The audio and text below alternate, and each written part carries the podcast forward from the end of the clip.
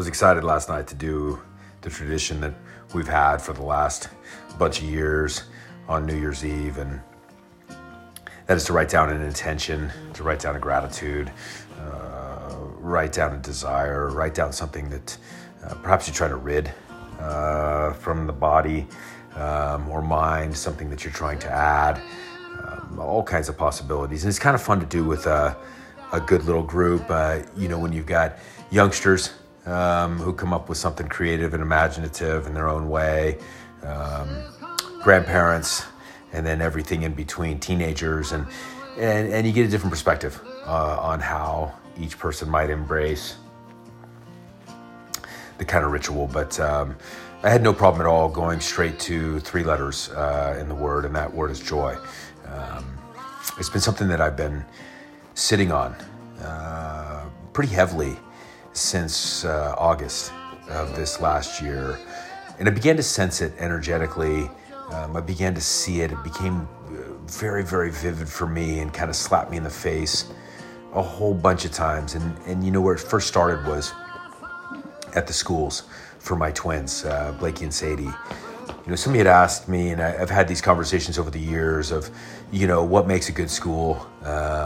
What do different people look for in a school? What do they want their kids to be exposed to and have opportunities for? And I had never thought about it this way until this very first week this year in August out here in Nashville that the number one thing that I want for my kids at whatever school it is that they attend, public, private, or somewhere in between, is that they experience joy. And there is no question that that is what I see on the faces of Sadie and Blakey on a daily basis.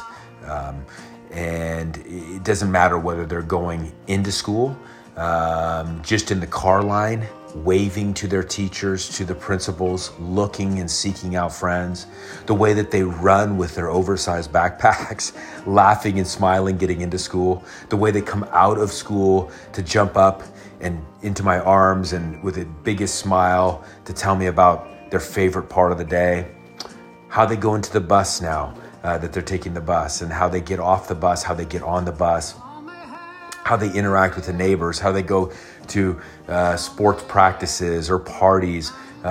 It just is constantly, innately, intuitively, subconsciously filled with joy. And I tell you, the thing that gets me the most and almost chokes me up regularly is how much they seek joy for others. They love to see joyful moments for their friends. They love to see success for friends or neighbors or their brothers, for each other, for their cousin. And it just has become that word that has hit me like a brick. And so as I look at my own life and sort of go, God, where am I finding joy? Where am I struggling to find joy?